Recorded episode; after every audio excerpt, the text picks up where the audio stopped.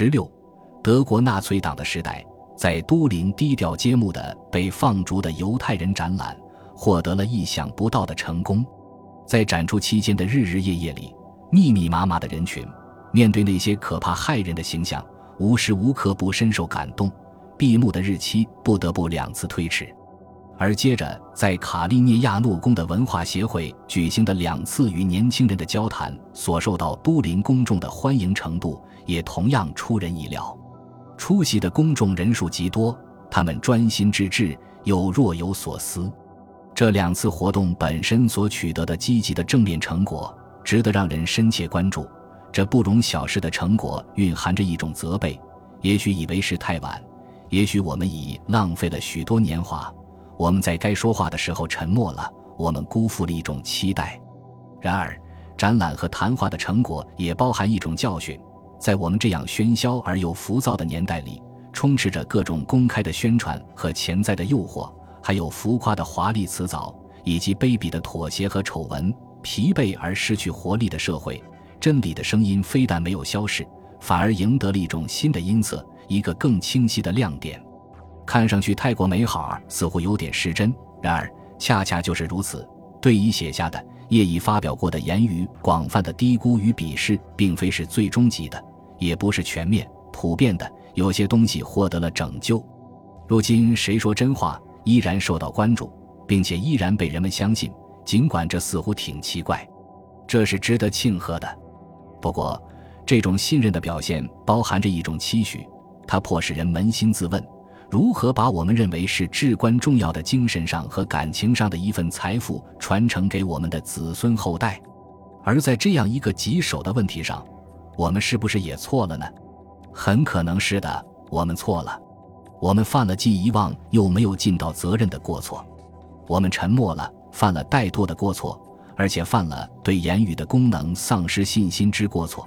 当我们开口说话了。却常常采用并接受一种并非属于我们自己的语言，这又是我们的过失。我们深知抵抗运动遭遇过一些敌人，而且现在仍然有敌人。这些敌人仍然采取各种手段，让人们尽量少谈及抵抗运动中发生过的一切，这很自然。不过，我怀疑，这种或多或少有意而为的打压手段，采用的是最微妙的方式。也就是事先用抵抗运动的历史作为摆设，把其恭恭敬敬地供奉在祖国之历史这座高贵的城堡之中。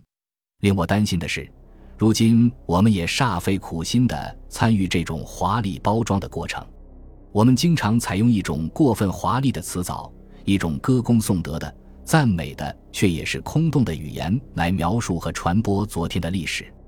有人把抵抗运动说成是第二次民族复兴运动，人们可以用最好的论题支持或否认这种提法。但我自问，强调它的这一面是否合适，亦或不如坚持这样一个事实：抵抗运动在继续，或者说，至少应该继续下去，因为抵抗运动的目标只是部分的达到了。事实上，人们热衷于从1848年、1860年、1918年、1945年的历史事件中。断定那是这种理想的一种继续，却不屑于考虑从一九四五年至今这种更令人忧虑和更为明显的抵抗运动的继续。二十年法西斯统治的休止符号在逐渐淡去，但法西斯的阴魂不散。总之，我认为，